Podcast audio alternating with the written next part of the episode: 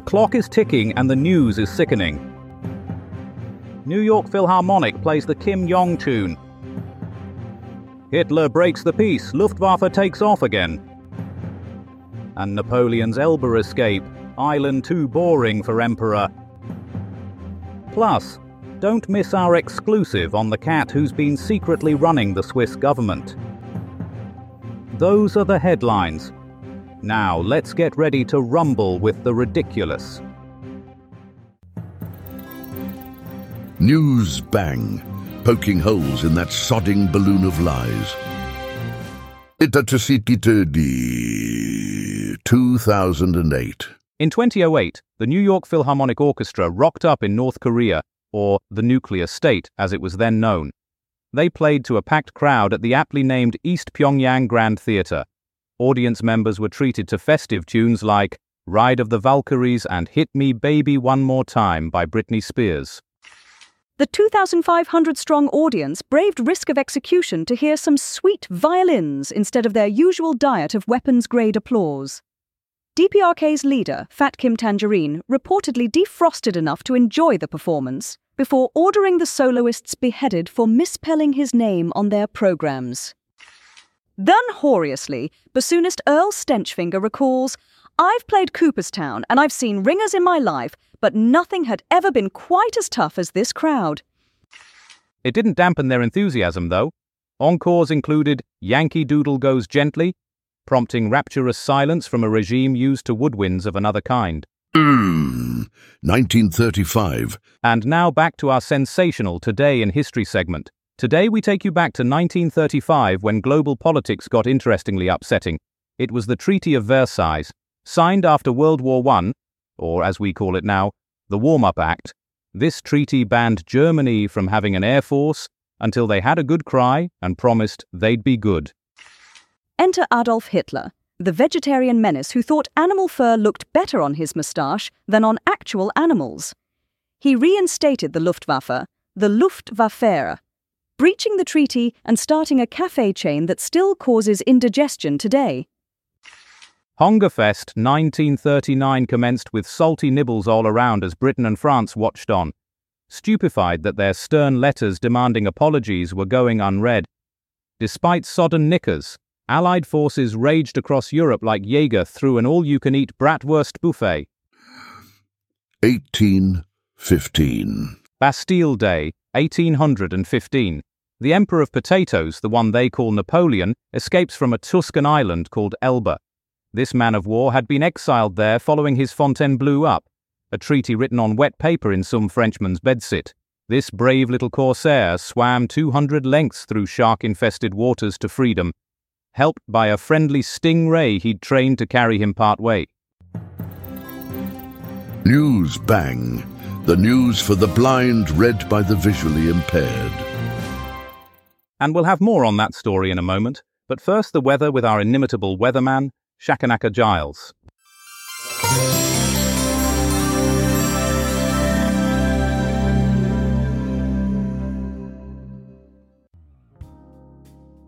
Tomorrow, the weather's a bit like Luxor's hot air balloon disaster of 2013, but without the fiery end. Starting in the south, expect a warm day, like a gentle kiss from the sun.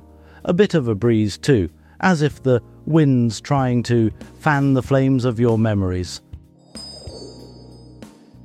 Moving northwards, it'll be a bit cloudy, much like the skies over Luxor that fateful day, but don't worry, no leaks in this balloon's gas fuel system, just a few scattered showers, like a light drizzle on a history lesson. In the Midlands, it'll be a bit blustery, like the winds that carried that ill fated balloon. But fear not, dear viewers, this is just Mother Nature's way of reminding us to keep our feet on the ground. Up in Scotland, it'll be a bit chilly, like the cold realization of what happened in Luxor. But wrap up warm and you'll weather the storm. In summary, then, a day of warmth, clouds, and blustery winds. A bit like Luxor's hot air balloon disaster, but with a happier ending. And that's all the weather.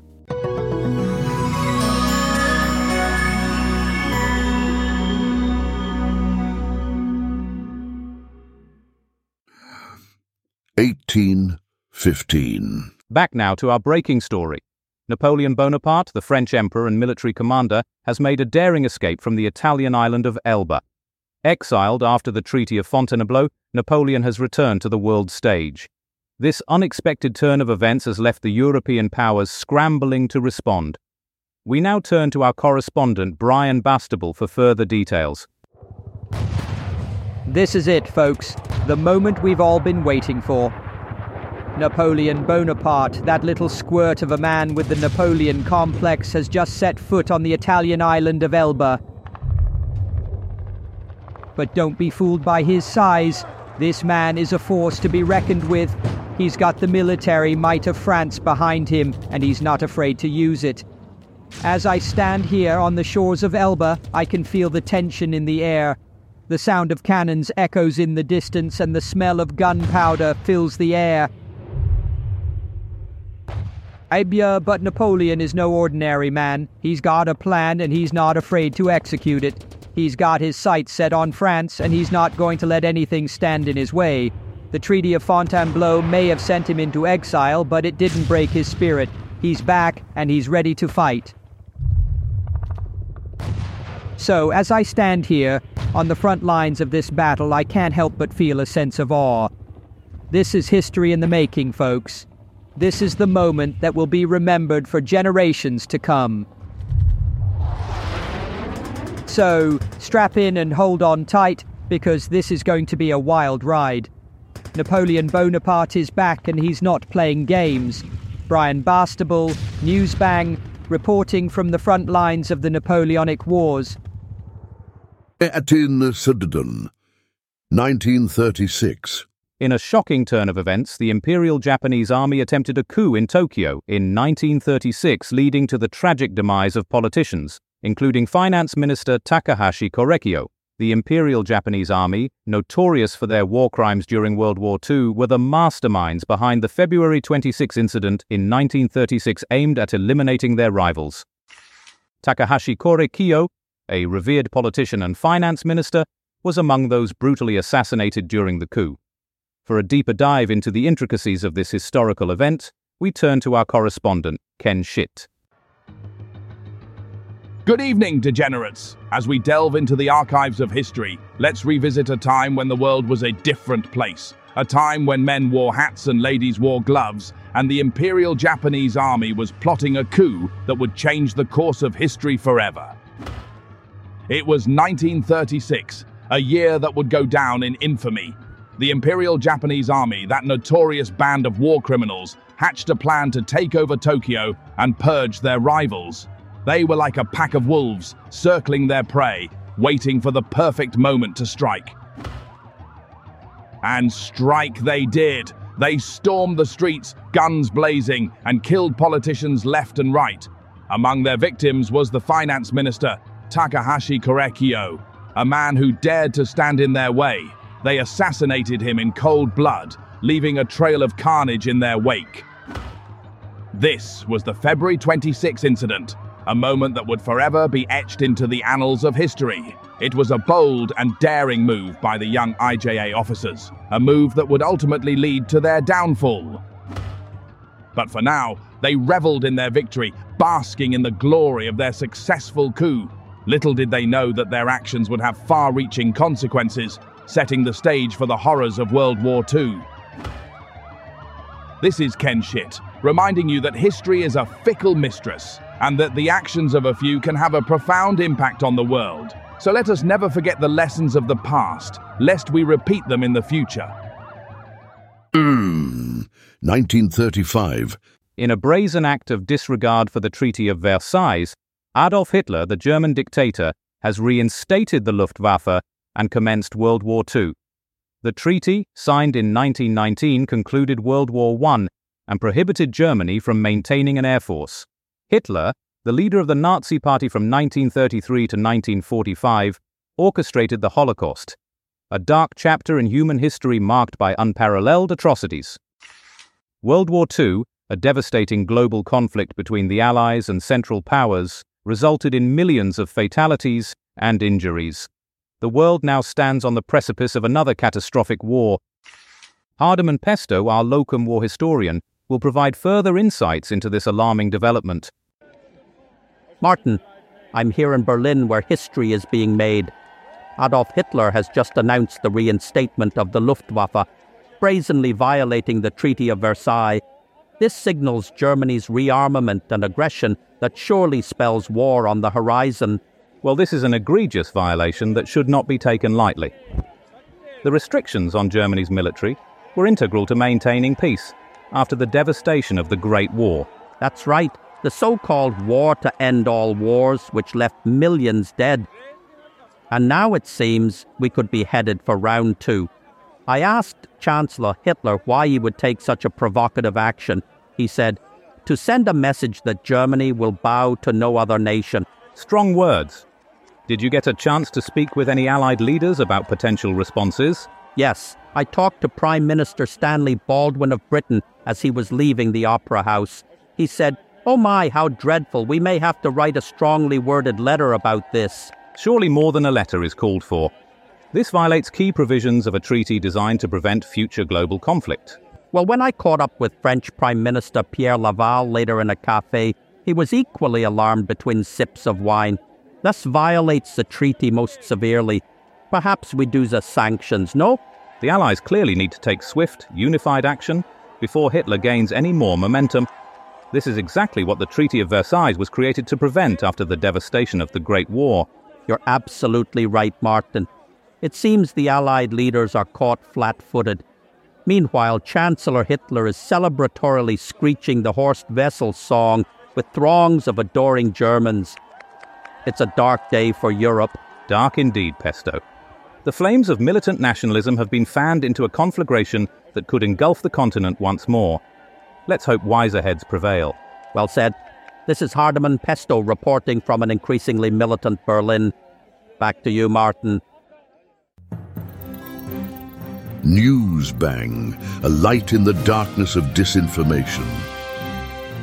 Polybeat brings us news from 1979 as Amtrak debuts its new Superliner I-Rail cars and a few unexpected side effects of the speedy new trains on the highways.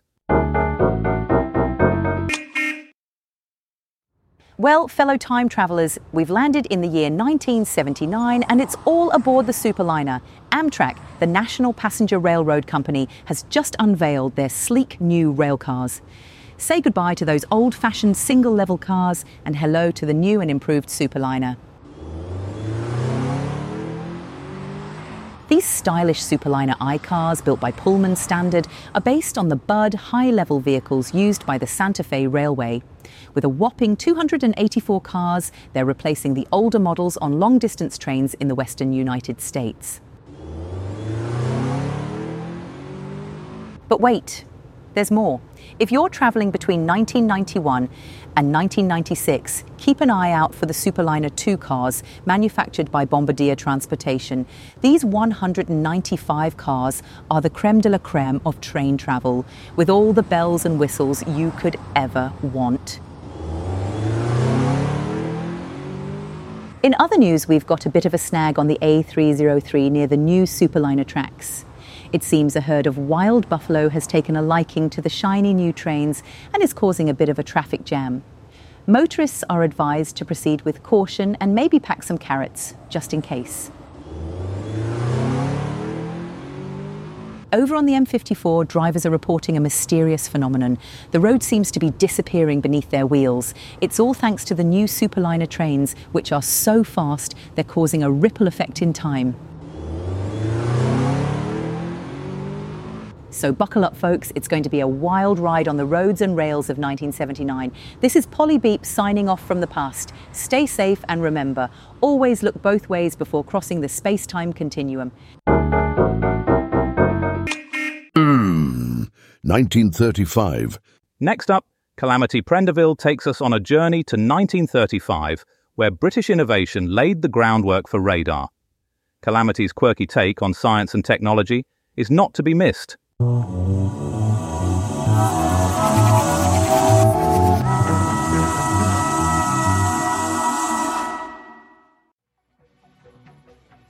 evening, Newsbang viewers. It's your favourite science and technology presenter, Calamity Prendeville, here to bring you a blast from the past. Today, we're time travelling back to 1935, where British innovation was at its finest. Imagine this a radio station in Daventry, England, playing a crucial role in the development of radar. Yes, you heard that right. Radar, a system that uses radio waves to detect and track objects, was born from the heart of Britain. Now, I know what you're thinking. Calamity. What's so funny about that? Well, let me paint you a picture. Imagine a group of British scientists huddled around a radio trying to detect aircraft. They're probably wearing tweed, sipping tea, and munching on scones. Classic British innovation. But wait, there's more. Radar isn't just for detecting aircraft. Oh no, it's also used for tracking ships and weather formations. It's like having a superpower. You can see through clouds, detect storms, and even spot a ship on the horizon. It's like being a weather god or a pirate king. So here's to British innovation and the birth of radar. It's a world changing technology born from the heart of Britain. And who knows, maybe one day we'll be using radar to detect UFOs or Bigfoot. The possibilities are endless. This is Calamity Prendeville signing off from Newsbang. Remember, keep your eyes on the skies and your radar on.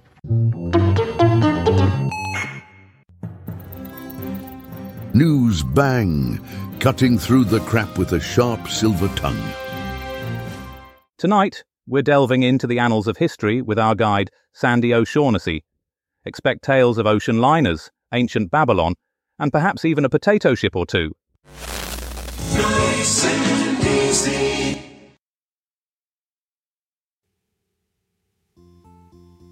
Ah, and a very good evening to you all. Sandy O'Shaughnessy here, your guide through the winding lanes of history. And tonight, we've got quite the journey ahead of us. So, grab your comfiest slippers, pour yourself a wee dram, and let's dive right in. Ah. Now imagine it's 1914 and we're in the bustling shipyards of Belfast. The air is thick with the scent of fresh timber and the clanging of hammers. And there she is, the RMS Britannic, the third and largest of the Olympic class ocean liners being launched into the world.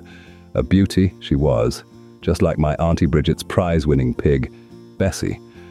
But unlike Bessie, the Britannic was built for luxury, not the local livestock show. Ah. The Britannic, along with her sister ships, the Olympic and the ill fated Titanic, were the pride and joy of the White Star Line, a British shipping company known for its comfortable passages. Ah, but as we all know, the Britannic's time in the limelight was tragically cut short when she sank near the Greek island of Kea in 1916. A bit like my uncle Seamus's attempt at a career in stand up comedy. Short lived, but memorable. Ah. Now, let's take a little leap back in time, all the way to 747 BC. That's right, folks. We're going back to the days of chariots and chaps in togas. In the ancient city of Babylon, King Nabonassar was making quite the name for himself. He brought native rule back after deposing a Chaldean usurper, and his reign marked the start of precise historical record keeping, a bit like when my granny started keeping a diary of her baking exploits. Ah. And speaking of records, let's not forget the uh, Alexandrian scholar Ptolemy. He wrote important treatises on astronomy, geography, and astrology. A real Renaissance man, that Ptolemy. He'd have fit right in at the local pub quiz, I reckon. Ah. Now, I've just received a letter from young Patrick in Limerick. He writes Dear Sandy, I've been trying to build a replica of the Britannic out of potatoes. Any tips? Well, Patrick, I'd say start with a good sturdy variety of spud, and don't forget to hollow them out for buoyancy. Ah.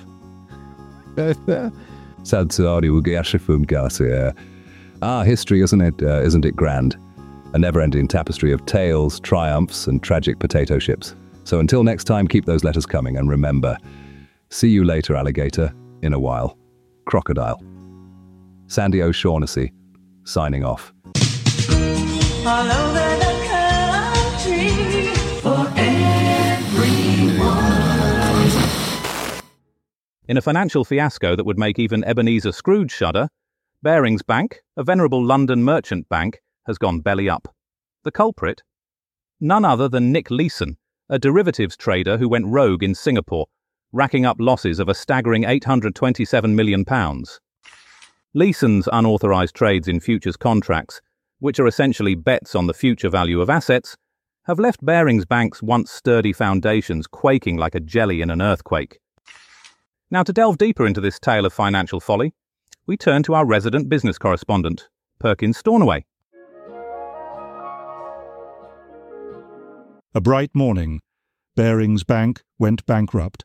Dogger, slight or moderate, it was due to unauthorized trades by a rogue merchant named Nick Leeson, Forties veering southeast.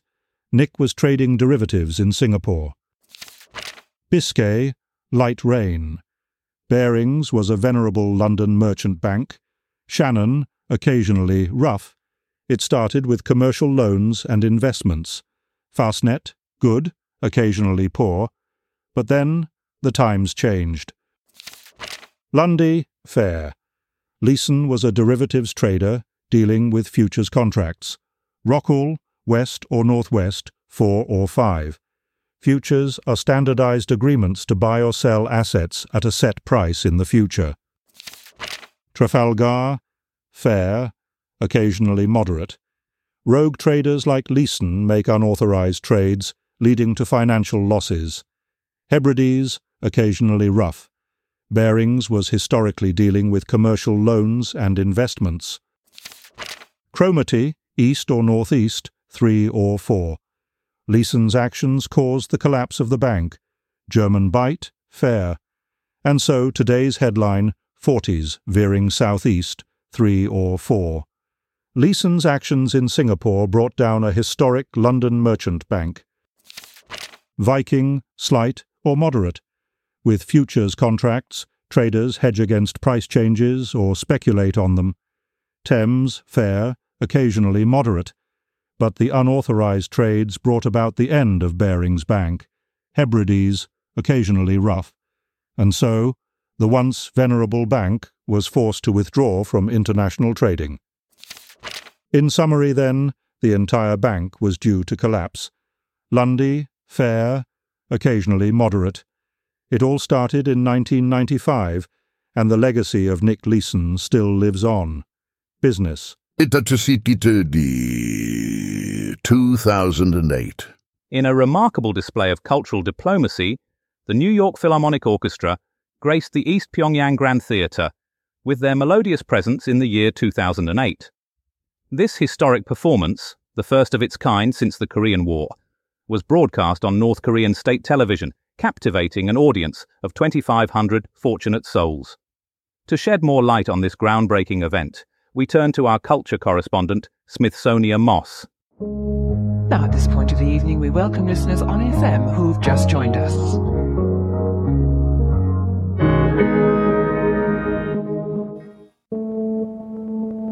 Whoa, culture vultures. It's Smithsonia Moss. And have I got a throwback for you that's more vintage than your grandma's pearls? The year is 2008, and guess who's strutting into North Korea like they own the place? The New York Philharmonic Orchestra, baby. Now you're like, North Korea and classical music? That's like mixing caviar with ketchup. But hold on to your butts, because this isn't just any old concert. This is the New York Philharmonic laying down some Beethoven beats in the East Pyongyang Grand Theater, and it's being broadcast on North Korean state TV. Can you imagine? The conductor's up there waving his wand like Harry Potter on Red Bull, and the North Koreans are eating it up like it's the last season of Game of Thrones. It's a full house, 2,000, 500 seats packed tighter than Kim Jong il's jumpsuit, and the music's so powerful, it's practically causing diplomatic earthquakes. But here's the kicker this isn't just a concert, it's a cultural invasion. The Philharmonic's playing Dvorak, Gershwin, and Wagner, and the North Koreans are like, what is this sorcery? It's like we sent our very own musical Avengers over there, and instead of Hulk smashing, they're symphony smashing. And let's not forget the encore the American national anthem, baby. I mean, talk about a mic drop. It's like the orchestra turned to Kim Jong il and said, You've been served, sir. And all he could do was stand there and clap like a seal being thrown a fish. So there you have it, folks. The New York Philharmonic Orchestra didn't just play a concert in 2008.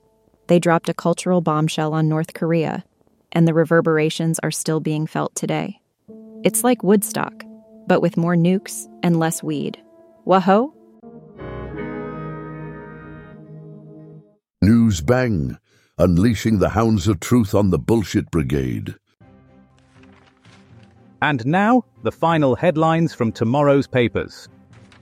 The Times Patriots net 850 in Loyalist Roundup post Moores Creek skirmish. The Guardian Bayern Munich marks founding amidst football frenzy. The Independent Gujarat gripped by grim riots after train tragedy.